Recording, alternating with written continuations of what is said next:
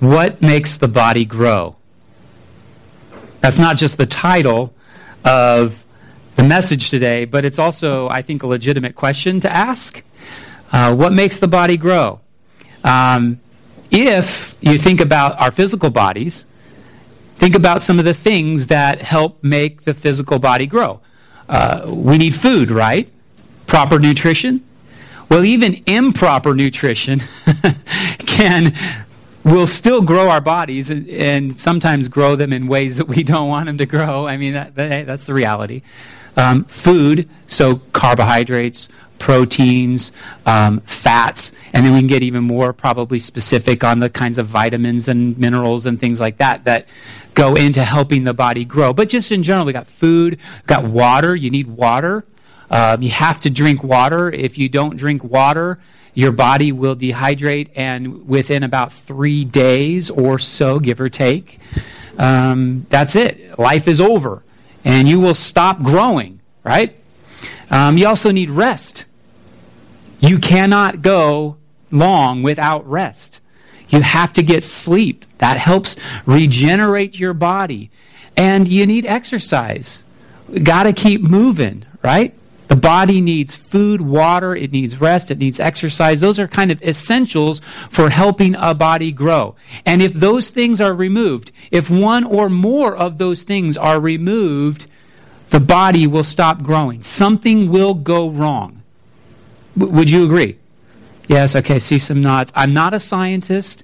I'm a pastor, so I don't have any professional expertise in the area of physiology, although I did take a human physiology class about 20 some years ago uh, in college, and it was probably one of the most fascinating courses I ever took um, in college. But those are just some basics about the human body and what makes the human body grow. But I want us to think about the spiritual body. And so each of us individually as spiritual beings. But also think about the body collectively.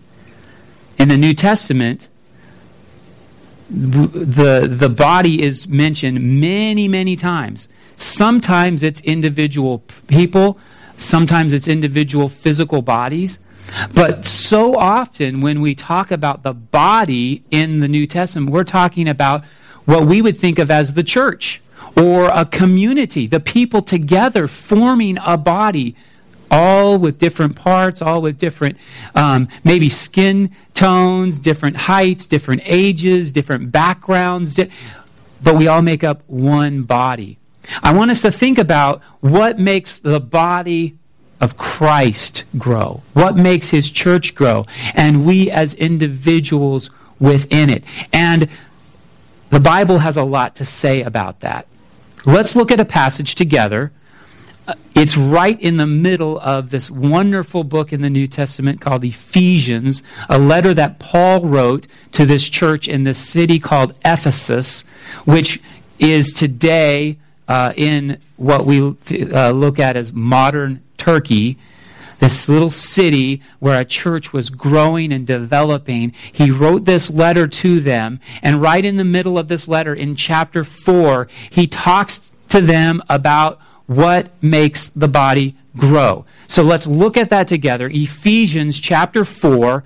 I don't have a page number for you, but pull it up on your devices or open up your Bibles. Find that. Ephesians chapter 4, we're going to read from verses 11 to 16. Ephesians 4 11 to 16. Follow along with me then as I read aloud. And he gave the apostles, the prophets, the evangelists, the shepherds and teachers to equip the saints for the work of ministry, for building up the body of Christ, until we all attain to the unity of the faith and of the knowledge of the Son of God to mature manhood, to the measure of the stature of the fullness of Christ, so that we may no longer be children, tossed to and fro by the waves, and carried about by every wind of doctrine, by human cunning, by craftiness in deceitful schemes. Rather, speaking the truth in love, we are to grow up in every way into Him who is the head, into Christ, from whom the whole body, joined and held together by every joint with which it is equipped, when each part is working properly, makes the body grow so that it builds itself up in love. Let's pray together. Father, once again, we come before you in prayer. We know that we have nothing apart from you. We know nothing apart from you. God, all of our, uh, uh, all of our knowledge, uh, all of our striving and work, all of our success or failure, these things mean nothing if, if it's not from you and if it's not to you. So now we look to you.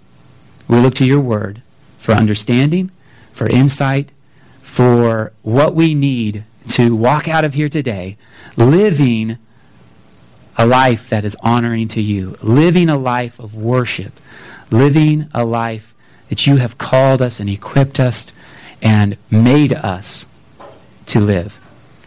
We ask that in the name of Jesus today. Amen. What makes the body grow? So that is the question. I want to show you from this passage, uh, a passage that probably is full of probably a dozen sermons or so. But from this passage, I want to just point out three things. I want three things that answer that question what makes the body grow? Number one, leaders who equip. What makes the body grow? Leaders who equip. Look at the first couple of verses. Uh, once again, I'll, I'll read these to you. He gave the apostles, the prophets, the evangelists, the shepherds, and teachers to equip.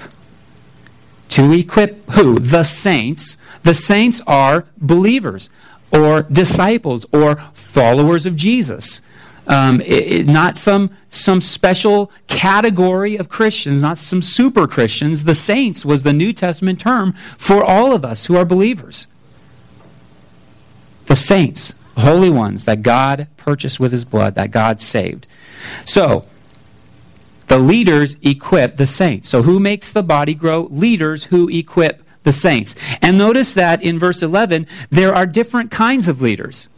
And these are all kind of New Testament terms, and many of them we don't use today. And there's even disagreement on if these same kind of leaders exist in the church today or maybe in a different way. And my intention is not to get into that debate because we can we can get together over coffee or we have lunch together or dinner together we can talk about that and debate that but just think in terms of the diversity of leaders apostles prophets evangelists shepherds and teachers. There are very there are many different kinds of leaders in the church with different gifts different abilities that god has given to the church. So you may have for instance just let's think in terms of our local church here. We have a lead pastor. That happens to be me. We have two elders. They're very different than me. Very different. In, in a lot of good ways Praise the Lord, they're different than me. But we have elders. We also have deacons in the church. We have, we have women who pour themselves out to teach the young people, the little ones, right? We have, we have leaders who come and uh, haul trailers and set up chairs week after week and put the sound equipment. We have people doing all kinds of various things, right? Now, I think Paul was thinking in terms more in terms of the people who are visible leaders, like elders and deacons and folks like that, but that the leadership filters down to every level within the church that every believer is a leader in some way shape or form. And notice that these are these are not just um, he's not just pointing these out to say look at all of the great people who are leading the church just think of your pastor and, and think about how wonderful he is and how hard he works and how underpaid he is and how, uh, etc., etc. No, he's not thinking about that and he's not focusing on who is the subject of the sentence. Who's the subject? Who's the focus? Who's the actor in verse 11? He gave. Who? God. God Himself. God gave these leaders to the church. God appointed them. So that it's not in the, leaders, and how great they are, or how equipped they are, or how, how diverse their gifts are. That's a blessing and that's part of it. But the focus there is on the greatness of God who gave these leaders to the church. God appointed them. God has put them in place to do what? Verse 12 tells us to equip. Leaders who equip. They equip believers, they equip the saints. And this is an interesting word. Think about equip. Equipment, right? That's the first thing I think of. When I think of equip, I think equipment. Do you have all of the tools that you need to do the job?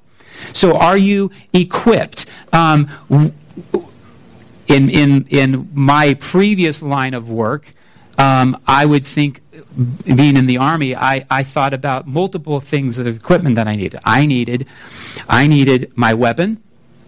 I needed body armor and a helmet. I needed the protective uh, equipment. I needed um, the boots and the uniform, that equipment. Um, I also needed ammunition for the weapon, that kind of equipment. But I also needed the equipment for my, my main job. And so I would have a piano almost exactly like this and I would have that in a case almost exactly like kind of a case we have, and I would have an amplifier almost exactly like that one there, and it would have a case as well, and I would have all of this equipment that I would take with me because in my other my job for 10 years in the army was to be a soldier musician playing music for for troops playing music for the public, doing parades, and doing all kinds of things to support the morale and boost the morale and help people focus on their patriotism and why we fight and all of those things. That was my equipment, right? That's what that's normally what I think of when I think of equipment, and I think that's part of it.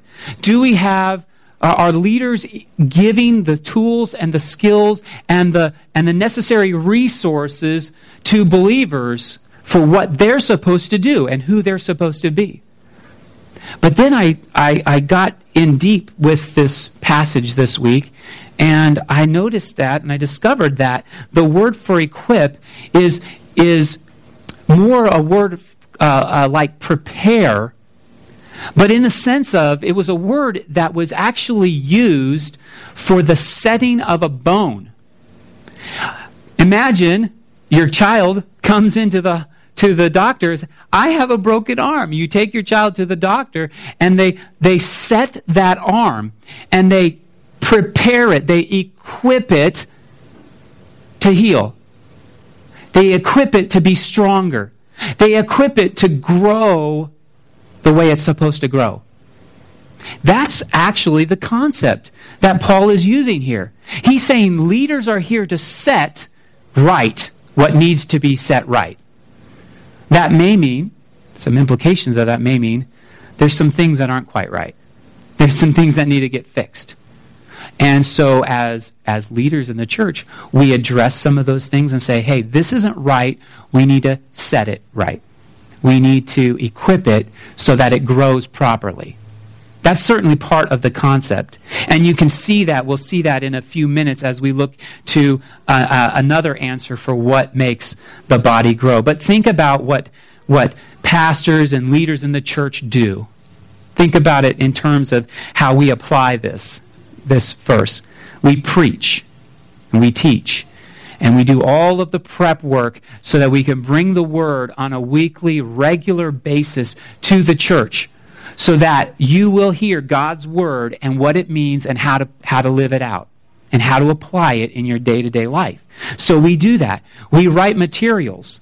We, we, we, we research and find a verse of the week that will be helpful to you to memorize and meditate on and think about throughout the week so that you're, you have God's Word on a regular basis. We devise reading plans so you can have a steady diet of being in the Word day after day after day. We encourage and we, we motivate. We try, try to get you to do those things. And then we also create systems within the church. The, our worship time, it's a, it's, a, it's, a, it's a system that we develop that we have that weekly gathering together.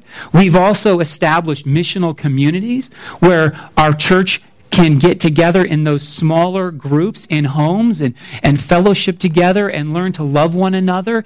We've also encouraged and developed uh, the, this discipleship group concept where we have small groups of men meeting together, small groups of women meeting together, pray together, read the Bible together. They find, uh, those aren't scheduled on the calendar by us. Those are encouraged and motivated and resourced so that you guys can get together when you need to get together uh, at the time that works for you and for your schedules. We, we do all of those things to equip, to set right, to encourage, to minister to you so that you, as believers, can do what you are called to do. Well, and that leads to the next point. So, what makes the body grow? First of all, it's leaders who equip. But secondly, it's believers who love. So, that would be a good one to write down. Not only leaders who equip, but believers who love. So, the next few verses talk about who is being equipped. We, we see that it's the saints. The saints who are being equipped for what? The work of ministry. What? Everyday, ordinary believers are to, to do the work of ministry? That's what Paul says. Paul says ordinary believers, everyday saints, do the work of ministry. Another way of translating the word ministry is service. They serve, they love, they work for other people. And they love in terms of how they do that service and how they build people up. They too have been given gifts. And Paul makes that clear in other places. Romans chapter 12, 1 Corinthians chapter 12, that every believer has been given gifts. Every believer has the Holy Spirit in them, has special abilities and talents and, and Holy Spirit manifestations in their lives to encourage, to exhort, to, to teach, to show mercy, to uh, do acts of service, various other gifts everybody, every believer has been equipped with to do that work. And, and it's God's design for us as believers, each of us as believers, to be part of building up the body of Christ. That idea of building up is, uh, in other places, it re- literally refers to a building itself. So, a building, think about what it takes to build a building. Well, we as a church we are praying to occupy a building and do some rebuilding or some renovating and to do some strengthening of an existing building. But God may also lead us to a, a flat piece of, maybe not even flat, but a piece of land that's going to have to be prepared and built on. And what is it going to take? It's going to take a lot of people working together Hopefully, not me, because I'm not a construction worker. You don't want me building a building. But it's going to take some people with the necessary skills to build brick upon brick, uh, uh, uh, wood upon wood. I, you, you, you, get the idea. That's why. See, I'm not a, I'm not a, a contractor. So, but you see the idea. It's the building up of the body. And I think what Paul's trying to get at is that's exactly the, the concept, the metaphor that he has for the body of Christ. We build on the body of Christ, brick by grip, brick by brick, uh, believer by believer, right? Um, faith by faith. We grow in one way and we grow in another way, and we're all serving one another. We are building up the body of Christ in terms of it's not just me who's building up the body. David Morgan is building up the body. Richard Berry is building up the body in the way that you all and all of you are, have been gifted. You all are doing the work of building up the body, the work of ministry and service to one another. And what is the goal? Look at the goal. Verse 13, he talks about the goal of this uh, of, of, this uh, building up. He wants us to all attain to the unity of the faith and of the knowledge of the Son of God. That's a pretty hefty goal. He wants us to be unified, unified in our faith. What would that, what would that look like?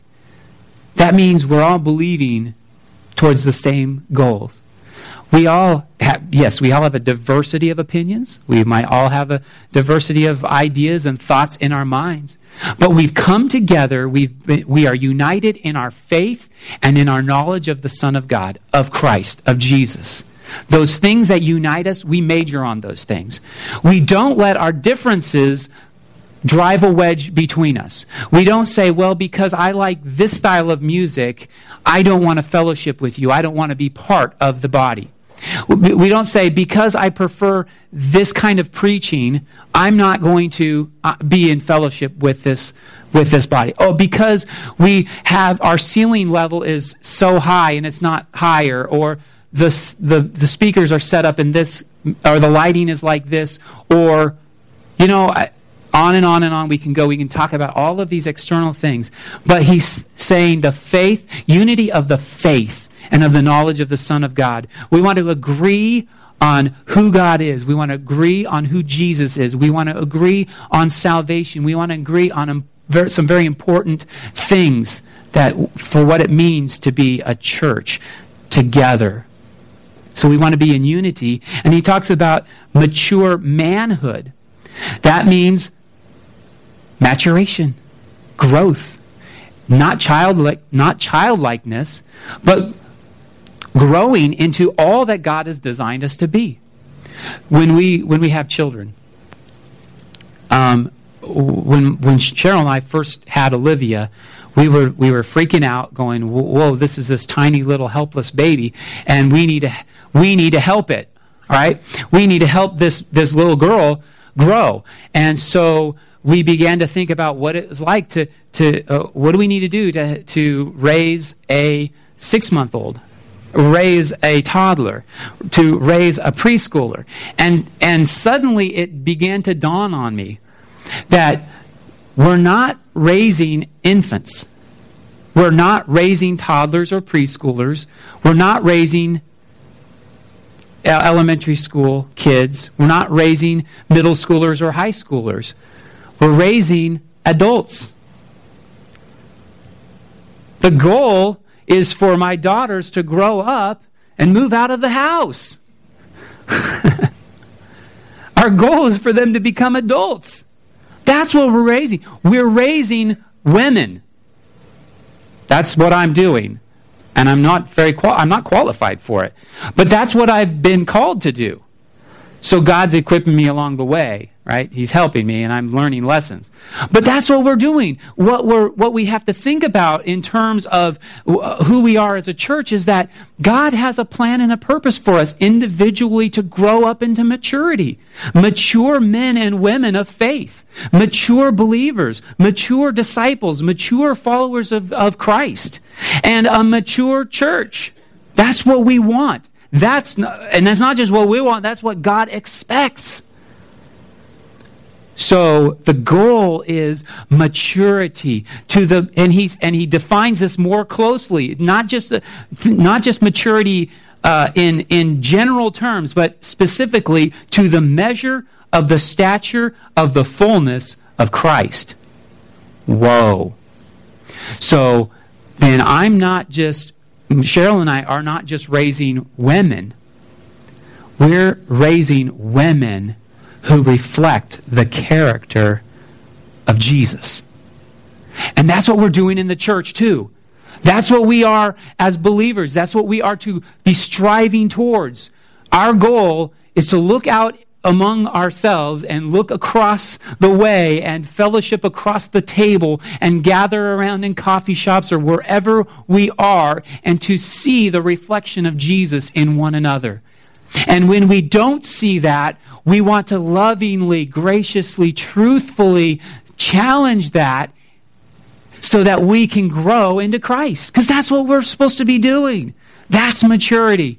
To look and sound and smell, maybe in a metaphorical way, like Jesus to others.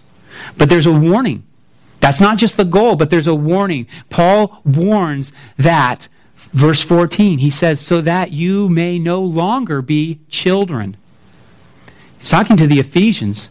He's told them a lot of heavy stuff. I don't know wh- how recently you've read the letter to the Ephesians, but just read through the first chapter and and you will just get bombarded with heavy, heavy stuff, theology, deep things about God, deep things about Jesus, deep things about His church, and and that stuff is so heavy, and he's, t- he's been preaching that and teaching that to the Ephesians. And I think he expects that they understand what he's talking about. Otherwise, he wouldn't say it like that. But then he comes around to verse 14 here in this fourth chapter, and he says, So that you may no longer be children.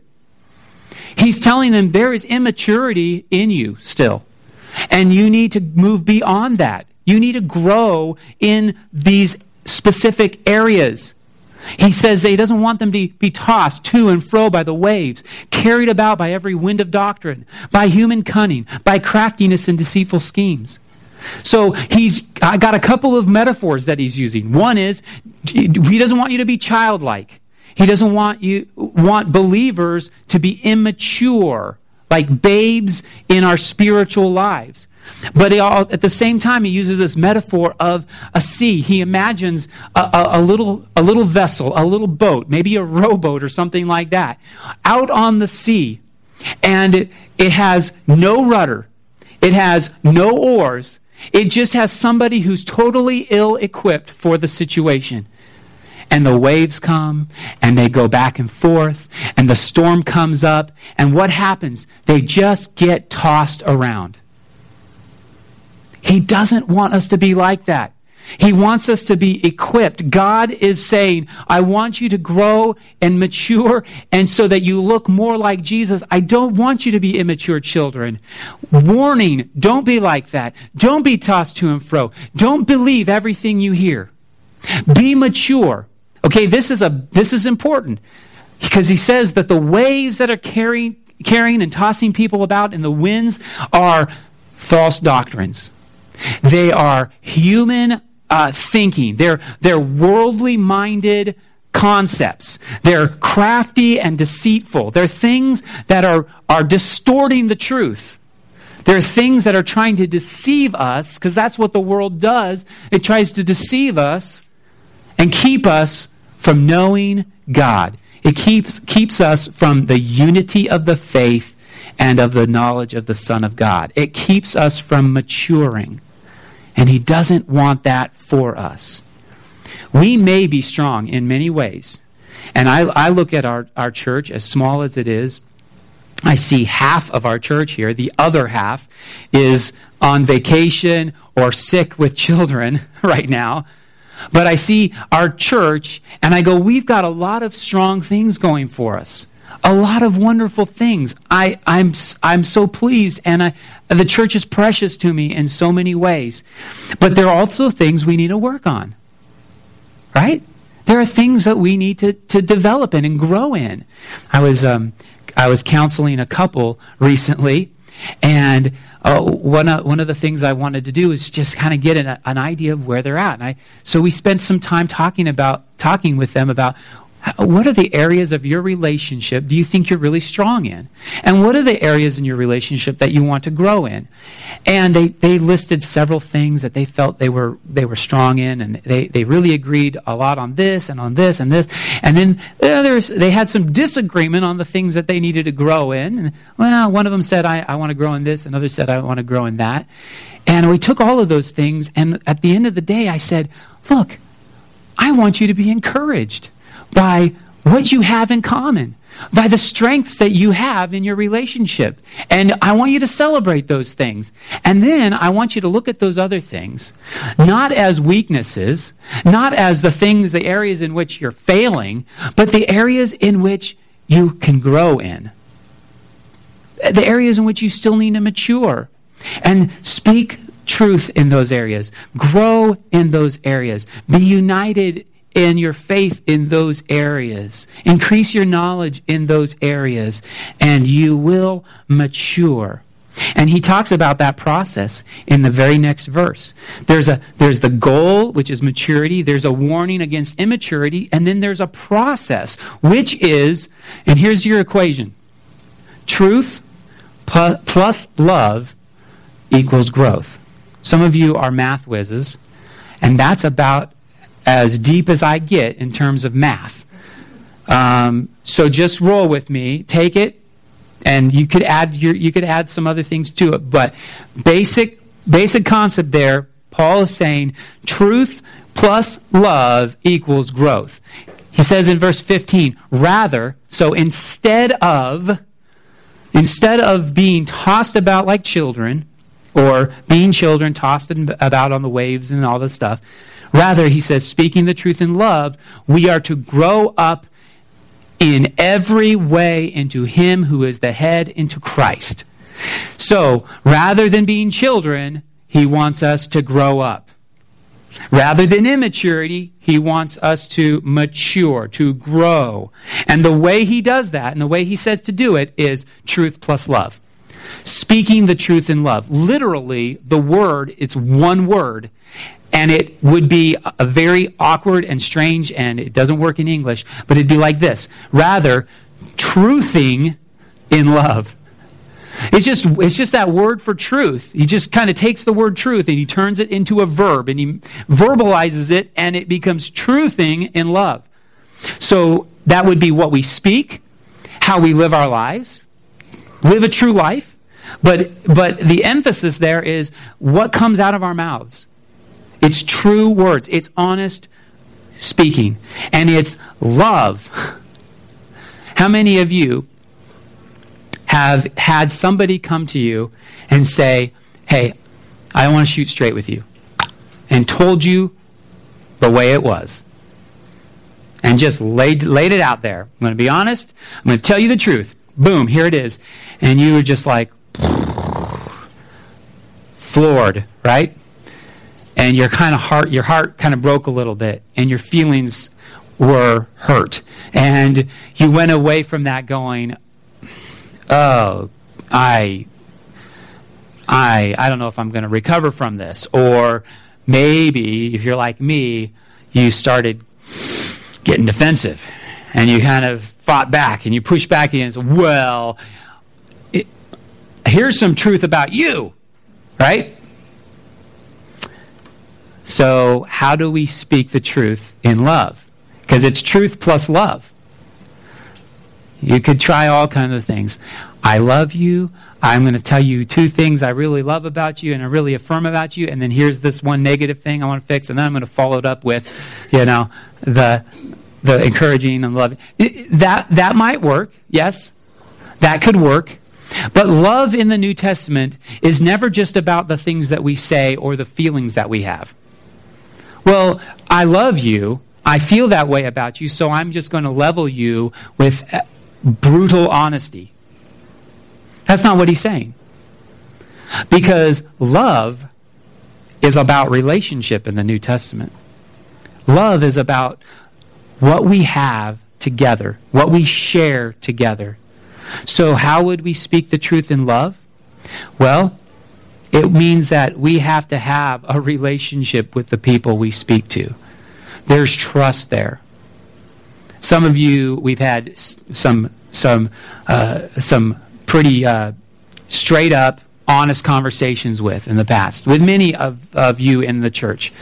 And we've said some things, and I've said, I've said, hey, this X Y Z, gotta you know, got to got to do this, got to got to fix this. Hey, I see this. This is a problem. How how can I help you? How can I encourage you in it? But we know each other. We love each other. I, I, I think, I hope, I pray that we trust each other and you trust me. And so when we love each other and when we are in a relationship with one another and you know that you trust this person, you're going to hear them. And you're, you're, in fact, you might even invite that, that truth. When you go to the doctor, you expect him to tell you true things, right? You go to the doctor, you say, Doctor, what's wrong with me? You don't want him to say, Well, you're such a nice person, and I don't want to hurt your feelings, so uh, you'll be fine. You'll be okay. Uh, just drink. Why don't you drink more water and maybe get some rest, and and probably that problem will just go away. No, you want the doctor. You trust him. You go to him and you say, I trust you. You are a physician. You know these things. Tell me what is wrong. And you want the doctor to say, it's cancer. You want the doctor to say, it's this disease. You want to, the doctor to say, there's a growth that needs to be removed. You want the doctor to tell you the truth. You trust him. You may not know him that well. You may not have an intimate relationship with him, but you trust. You trust him to tell you the truth. And what we have, or what we want, and what God expects in his church is a relationship of love with one another, where we trust one another to tell us the truth. Why? So that we grow. And he says to grow in every way into him who is the head, into Christ. I was thinking about that. If Christ is the head, and and and the church is is the body. Uh, the church is an infant. Um, the body is going to grow into the head. And for little like little babies, that's literally like right. They have these big old heads and they have these tiny little bodies, and they're out of proportion. And you can tell that they're an infant. Like you, if you had a if you had a 12, 12 month old, a, an 18 month old standing at a distance, a mile away, you wouldn't go, hey, look at that guy standing over there. No, you can tell by their proportion. The head and the body, you can tell that that's a, that's a child. That's a tiny child. And so maybe it's kind of like that. I don't know if that's what Paul had in mind completely, but I imagine it's like we are growing into the head. The head is mature. The head is more mature than the body. Christ is infinitely mature and full and he is he is our head and we are growing into him. So what do we do? How how can we do that? I want to give you some suggestions on how we can speak the truth in love, how we can grow like that, how we can be united in faith and knowledge. I want to challenge you to be intentional. Be intentional about, about growing. Look around you and go, who in the body of Christ can I grow with? Can I build a relationship with to grow? Be intentional. And then beyond that, it's not just identifying saying, hey, I'd really like to help that person grow, or I think that person can help me grow, or I think we can be good uh, discipleship partners or uh, discipleship group in this group of three or four men or three or four women. But we have to then be close to one another. We have to spend time together. We have to get in proximity to one another so we can listen and understand. And so then that we can truly be honest with one another. Intentional, close, or proximity, be honest, and be focused on our goal Christ, maturity, Christ, the gospel, God's word, growing in our knowledge of of Him through our word and the knowledge of ourselves and of our calling and growing in obedience. And and honestly, I mean, this to so make a little advertisement. We can apply this mo- most effectively if we get together in what our church has been talking about for three years or so in these discipleship groups groups of men who get together weekly, women who get, to week, get together weekly, we pray together, we study the Bible together, and we obey God's word together. And we encourage that. We hold each other accountable to that. It's simple. It's really simple. It's a simple plan. It's a simple um, system that all we have to do is walk in it.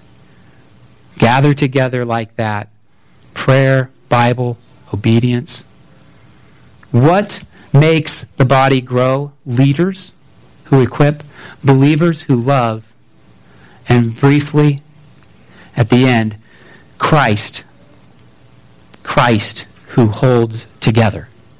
Christ who holds together. In that last verse, he talks about, he, uh, in ver, well, in verse 15, he says he, we are growing into him who is the head, into Christ. And in verse 16, from whom, from whom, from Christ, the whole body, joined and held together by every joint with which it is equipped, when each part is working properly, makes the body grow so that it builds itself up in love. Christ makes the body grow. So he is the one who holds it all together. That's how we grow. He makes the body grow. Just like uh, just like our physical bodies need food, water, uh, uh, rest, uh, exercise, etc., Well, all of those things are true. And you can, you can think of those things as leaders in the church, as other believers who are helping you, right? All of those things are true. But who put the, God, who put the body together? Who made, who gave it intention? Who breathed life into the body? Who made it so that it does what it does? There is a mystery behind human physiology. No matter how detailed we get in our understanding of chemistry and physiology, something is behind it. God made our physical bodies, and God makes our spiritual bodies, and God made His church, the body. He gifted it, every part, made it diverse, and He is the one who makes it grow.